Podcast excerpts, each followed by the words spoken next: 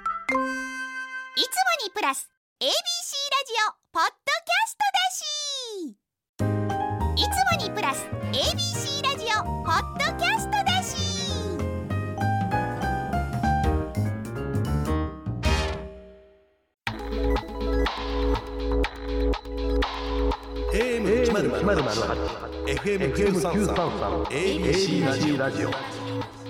今村翔吾山崎れなの言って聞かせて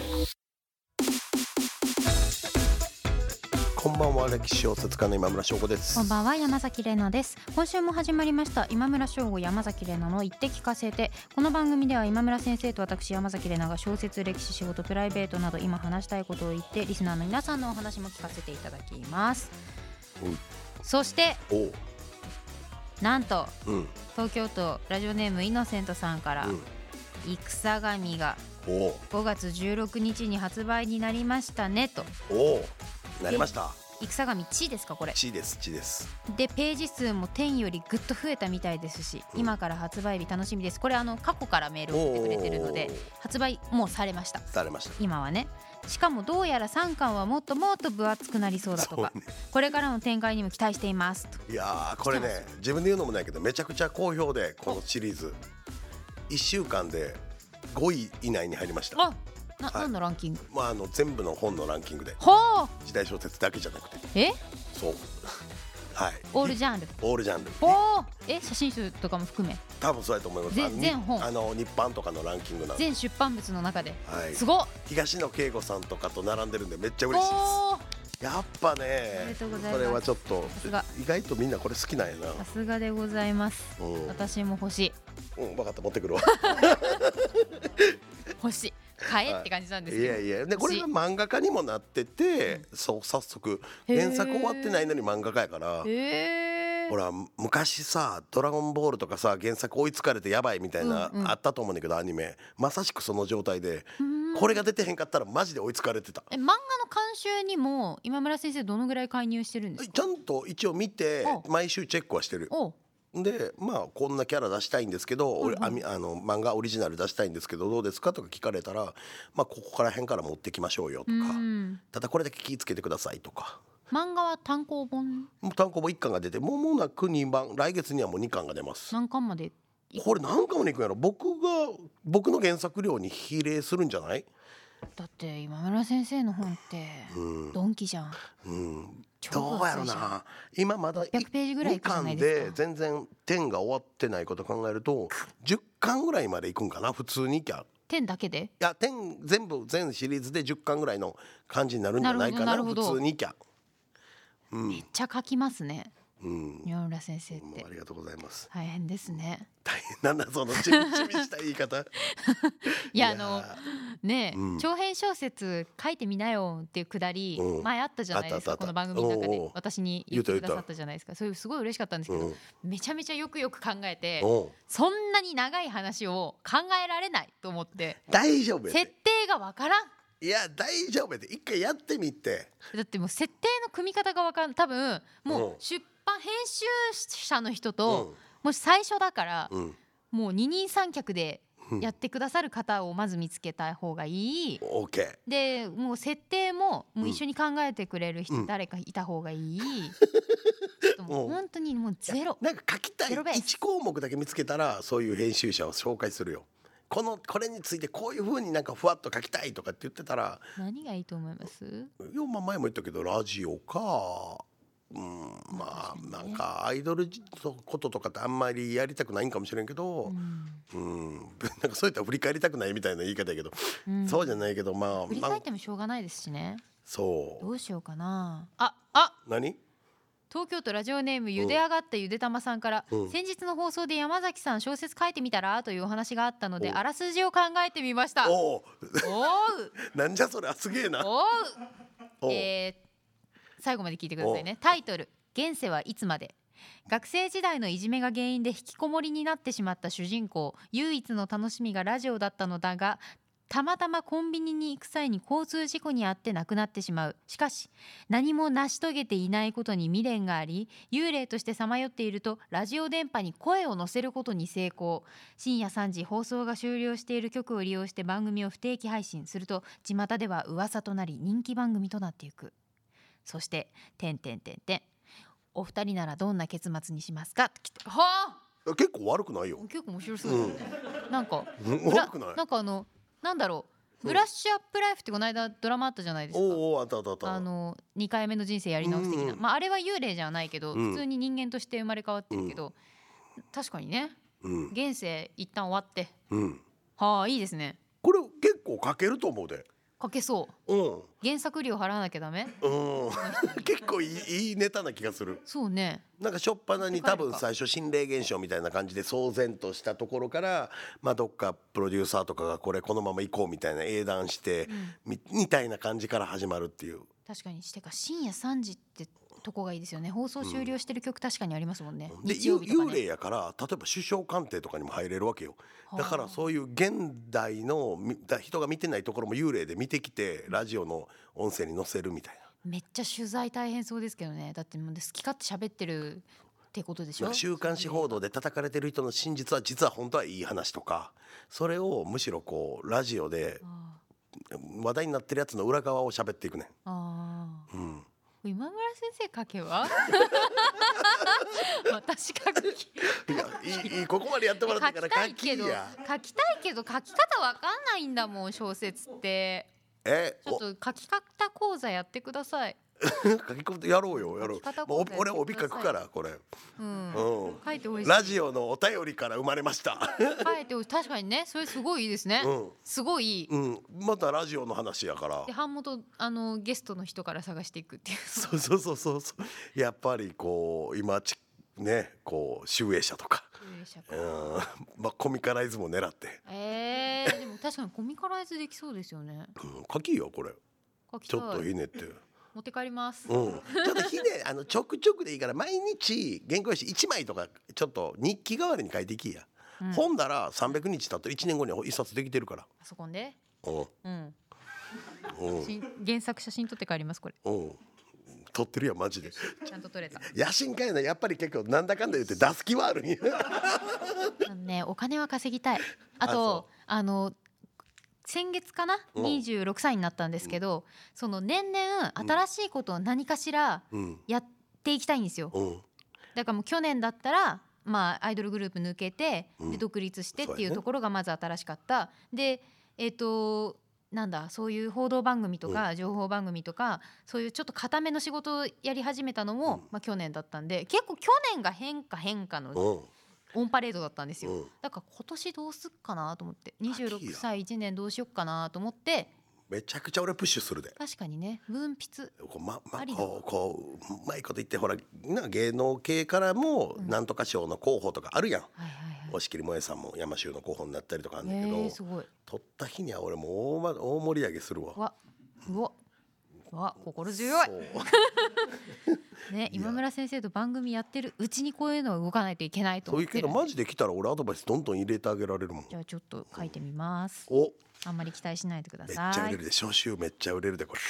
れえーということで改めまして、はい番組のハッシュタグ言って聞かせて言って聞かせてのいは漢字きも漢字ですのでよろしくお願いしますということで、えーこの後は漫画ソムリエのトライエイスさんにおすすめの漫画を教えていただきます今村翔吾山崎怜奈の言って聞かせて最後までお付き合いください AM 一ゼロゼ八、FM 九三三、ABC ラジオ。今村翔吾。山崎怜奈の「言って聞かせて」ABC ラジオがお送りしています。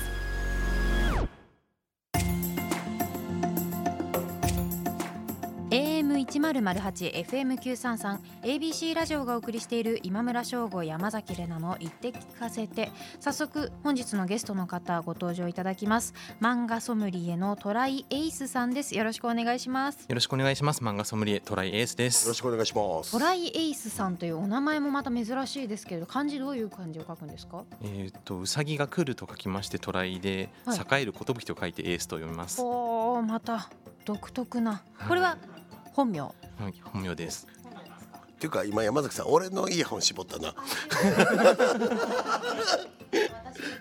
失礼しました間違えま した。 えーそう、えー、とで10歳頃から神保町や万だらけに通いジャンプ作品から時和荘大泉サロン作家まで読み漁った生粋の愛好家ということなんですけどもすいません私漫画すごく疎いのではいうん大丈夫大です泉サロン作家って何ですか時和荘は聞いたことあるんですけど、そうですねいわゆる女性版時はそうみたいな感じでうんはあ萩尾元さんですとか竹宮恵子さんといった大御所の漫画家の方々が少女として女性の漫画家の方々が集まってた場所ということで伝説的な作品をいくつも生み出されたた例えばどんな作品が例えば「ポーの一族」ですとか、ほうはほうほ見たうことあるい、あと「寺へ」ですとか「風と木の歌」とうか、ーんはい、てか漫画ソムリエってそもそも何ですかそうですよねはいまずそこからだとは思うんですけどそももともと私がその渋谷で漫画サロントリガーというお店やっておりましておうサロンそこはそのお客さん同士でお酒を飲みながら漫画について語る場所をやっえてー、ま面して、白そううんであとはまあ漫画家さんを呼んだりその業界の方を呼んでイベントなんかもやっていたお店なんですけども、はいそこで僕がその店長漫画ソムリエとしてお客さんのオーダーに応じてお酒を提供するように漫画をおすすめのものを提供させていただくとえいうサービスをやっておりまして、えーその漫画サロンは今始めて何年ぐらいなんですか漫画さんのちょっと今お店は閉じてしまったんですけれども、は始めてからまあ78年ぐらいですかね。おおだったんですね、はい、すごいなでも10歳からマンだらけとか神保町に通うってかなりもともとまあ好きやろねご出身は例えば東京ではい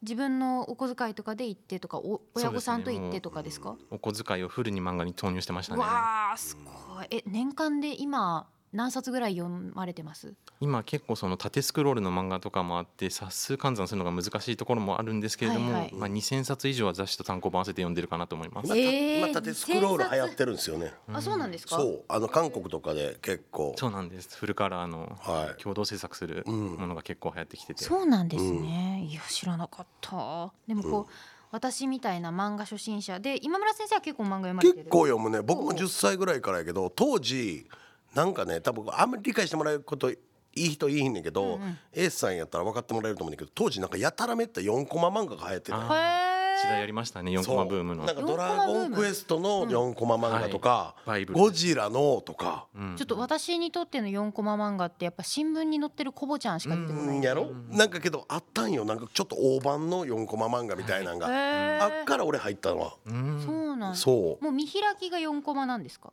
えっと、そう見ら4コマが1234つぐらい多分見開きで載ってるんじゃないかな、っていうブームがあった、そうブームですよねあれブームありましたね結構ありましたね、はがい世代なんですかそうそそうっですねから入ってまあ普通の漫画の方がもう今はもう読みますけど、そうなんですねえ好きなジャンルとかは俺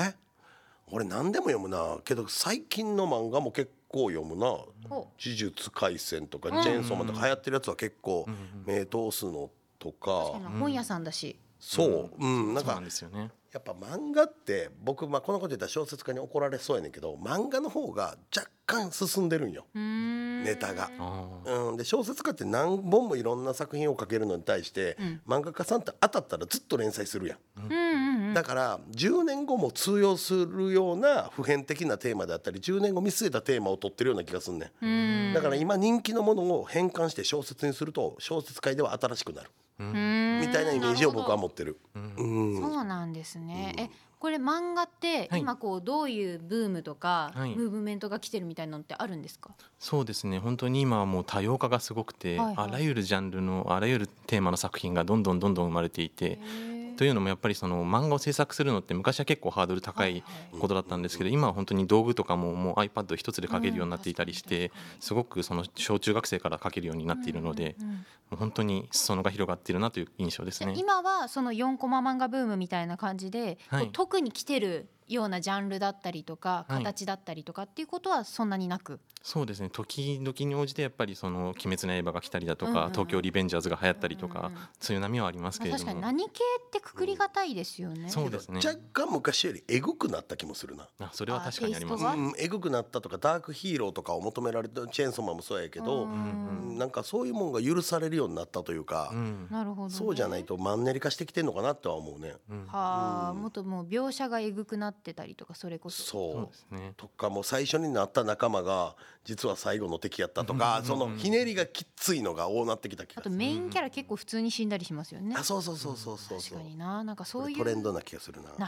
るほどちなみにあの我々にはいおすすめの漫画をちょもっうとぜひソぜムリひ。エとしてはい。うん。紹介していただきたいんですけれども、はい。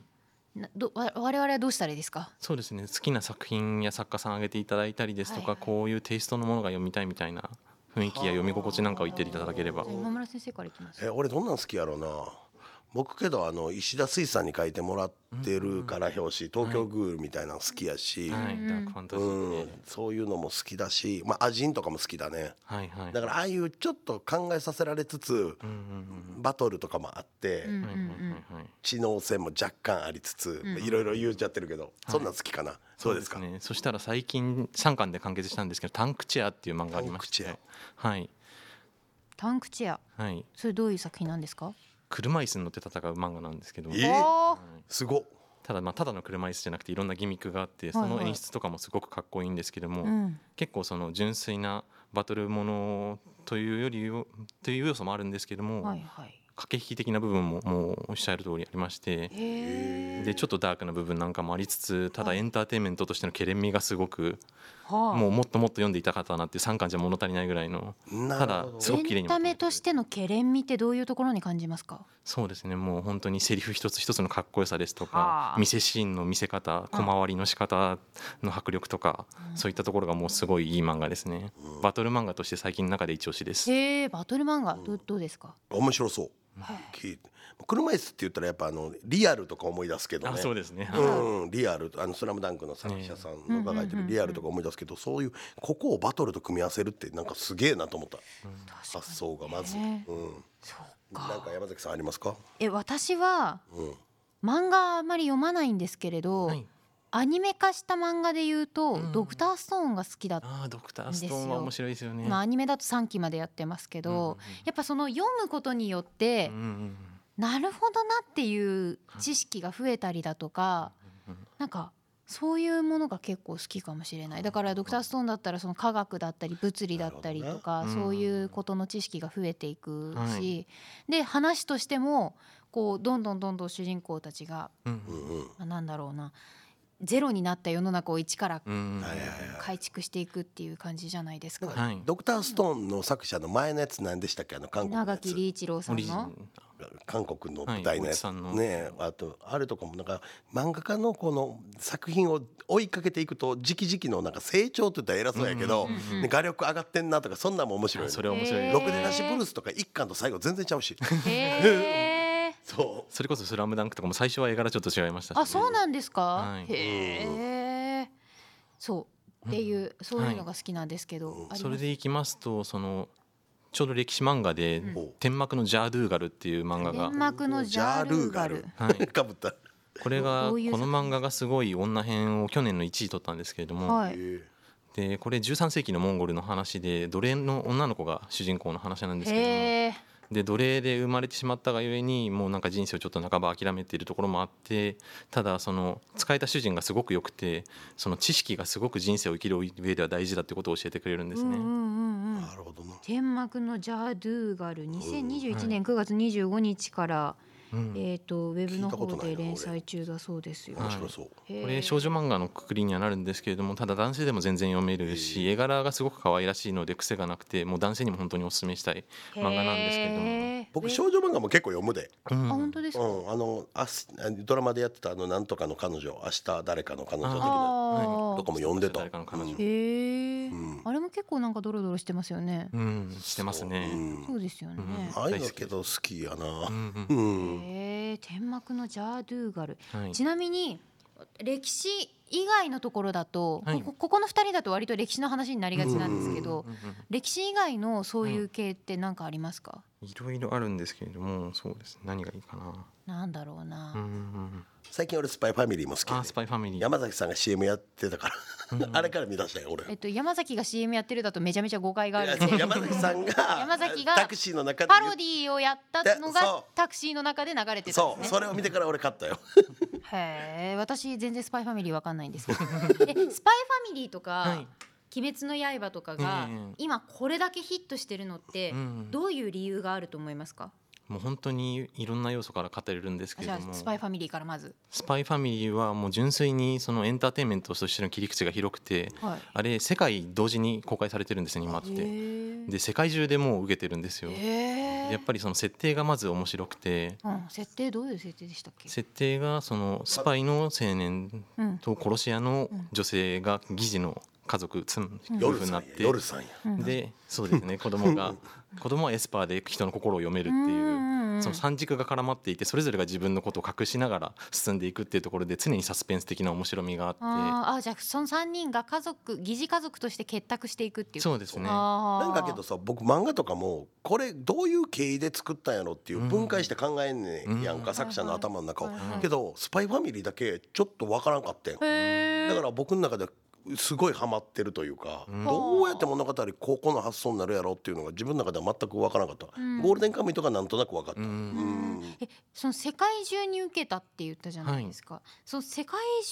中に共通してそこの設定ってやっぱ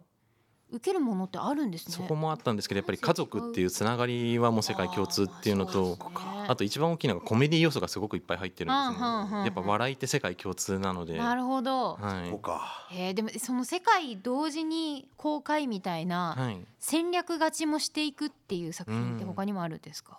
それはですねやっぱ集英社が今本当に漫画いっぱい売れているおかげで力があっていろんなことをどんどん試しているところがありましておーそう「チェンソーマン」とか「鬼滅の刃」も本当に売れているのであれ全部集英社なんですかそはいえーすごっ、まあまあこんなこと言ったらあれやけどめちゃくちゃお金持ってると思うはあうん間違いないです。だって最高益2年連続くりいってんちゃうかなぐらい、うんそうなんめですちねゃくちゃ売ってるよ、はい漫画部門でじゃあ今攻めてるともうトップオブトップなおかげで本当にいろんなことができててもう最近だと本当に AI と組み合わせてあーその漫画家さんの支援をするアプリとか出してみたりとか、なるほどそんなのあるんですね、はい、でも確かに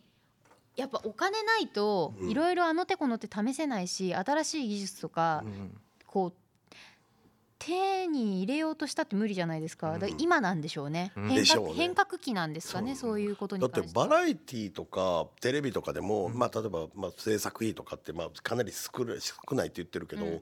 アニメとかって1話1,000万からぐらいみたいで,、そうですうねんうんそっやかっぱアニメに結構お金がいってる今へえそうなんだちなみにさっき私たちにおすすめはい作品教えていただきましたけれど、はいこれリスナーの皆さんに向けて漫画ソムリエとして はい今読んでほしいこれはいから絶対ヒットすると思うっていううん漫画作品ありますか、そうですねぜひ読んでほしい作品1個ありましておう「セブンティー・ウィザン」っていうのとその続編の「セブンティー・ドリームズ」っていう漫画がありましてはい「セブンティー・ドリームズ」がちょうど5月に完結感が7巻出ましてはいで終わったんですけれどもはい本当にこれが素晴らしい漫画ではいほうでタイトルの通り70歳で出産をするっていうすごい漫画なんですよ。あおうで一応 NHK でドラマ化も短期間でしてたんですけれども、はいはいただもうちょっと有名になってもいいなと思う作品でーへーすごくもったいないのが「そのセブンティードリームズ」っていう続編の方が5巻から電子書籍でしか出てないんですねえおう紙の本で出てないんでそすれはよどういう事情でおそらくちょっと売り上げがそこまで芳しくなかったからっていう大人の事情だと思うんですけれどなるほもどただそれにしては本当にもったいなくて、うんもうぜひ全巻一気に買って読んでいただきたいっていう漫画でうーんでも本当にその出産とあとその就活っていうやっぱり終わりの方の就活はいがまあその70歳なんで見えてくるんですけどうも、んその誰もが通るその人生で通る道をいろんな角度から描きつつ、うんもう心に迫るそのドラマがいっぱい盛り込まれていてもう人生で読んでより絶対に損ない作品なのではいこれはもう皆さんに読んでいただきたいなと。僕けど今度漫画いきなり小説盗撮いきなり漫画原作みたいな仕事がうんあるんやけどこれって何を気ぃつけたら当たるのなんでしょうもうね端的にで言っもたらなんかその今さっきの今おっしゃった「セブンティードリームズう」んみたいなのってうん現実にはあんまり起こりえなかったりするじゃないですか、まあ、人生100年時代とは言っても70歳まだ若いと言ってもうんでも定年からの子育てでうんで、まあ、家族団らんの空気を作るってなってもなんか全然想像できないですよね。分からんなだからその想像人が想像できないものを作り出すっていう作業ってうん想像できないけど一本だけは想像できる線も残ってるみたいなあうーんうんのがいいんかもしれないねそうですねあれこれ妄想できる余地があった方がやっぱりそのいろんな人が SNS とかでも語りやすくなりますし、うん次の展開を予想したりとかそういうのが盛り上がったりするのではあですって 当てたいな一発歴史ものですかたまあまだ打ち合わせもしてないけど、は全く皿から原作なしであらうんもうブレスト段階からあら、やる楽しみですね。何やろうかなちょっとその企画会議に参加していただあいて。それマジ助かるもう全然言われれば飛んでいきますんで。これかぶってますよとかあれとあれと似てますよとあか全然監修します。はい。は確かにな、なんかあれとあれの掛け算みたいな作品とかもね、うん。こう徐々に徐々に生まれつつありますそもうんね。ですねい、。けど漫画の世界って面白いんでもうパクリすぎって言って炎上する人と かいいんねんでへえ、そうもうまあ某ワンピースにパクリパクリやとか言って炎上しはった人とかいろいろあるよ、うーんうん、だからまあ本当にえ漫画の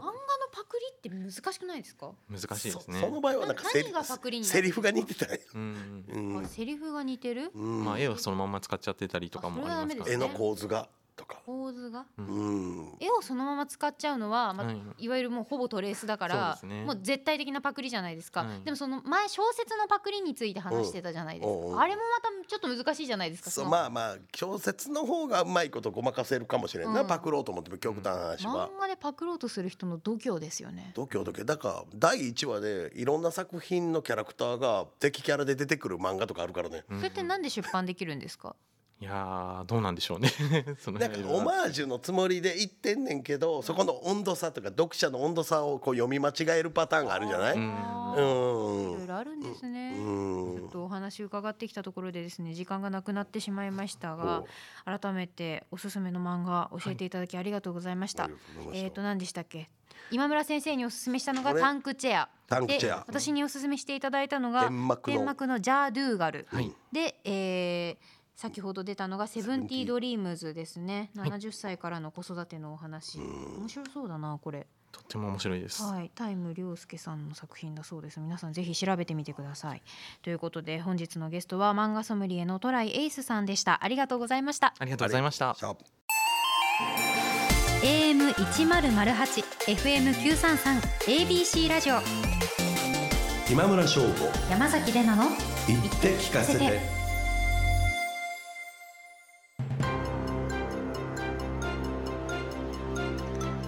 AM 一ゼロゼロ八、FM 九三三、ABC ラジオがお送りしている今村翔吾山崎れなの言って聞かせてエンディングのお時間となりました。今村先生先にお知らせお願いします。はい、えー6月17日に林真理子今村翔吾の夢トーク を行います濃いな会場は濃い濃いでしょう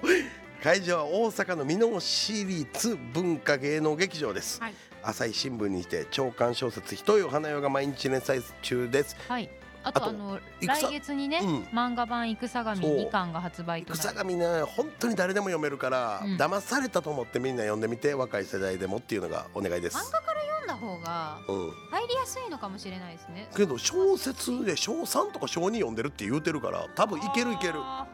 ー一回ちょっと騙されたと思って一回騙されたら俺の事務所に送りつけて騙されたって送って返金するわはいはいリスナーの皆さん私と一緒に騙されましょうはいはい、私も読みたいなこれなんか漫画版でどうなってるのかっていうのが気になるじゃあ両方持ってくるわ今度あ本当ですか、うんやっ小た説とあ嬉しいうん楽しみにしています山崎さんをはい、お知らそせして私東京 FM と CBC ラジオでもラジオ番組やっています東京と名古屋にお越しの際はそちらもぜひ聞いてください、えーラジコのエリアフリーでも楽しむことができますそして、えーウェブ媒体花子東京さんでエッセイ連載中ですそちらをまとめたフォトエッセイ本ですね山崎怜奈の言葉のおすす分け絶賛発売中ですのでそちらもぜひよろしくお願いします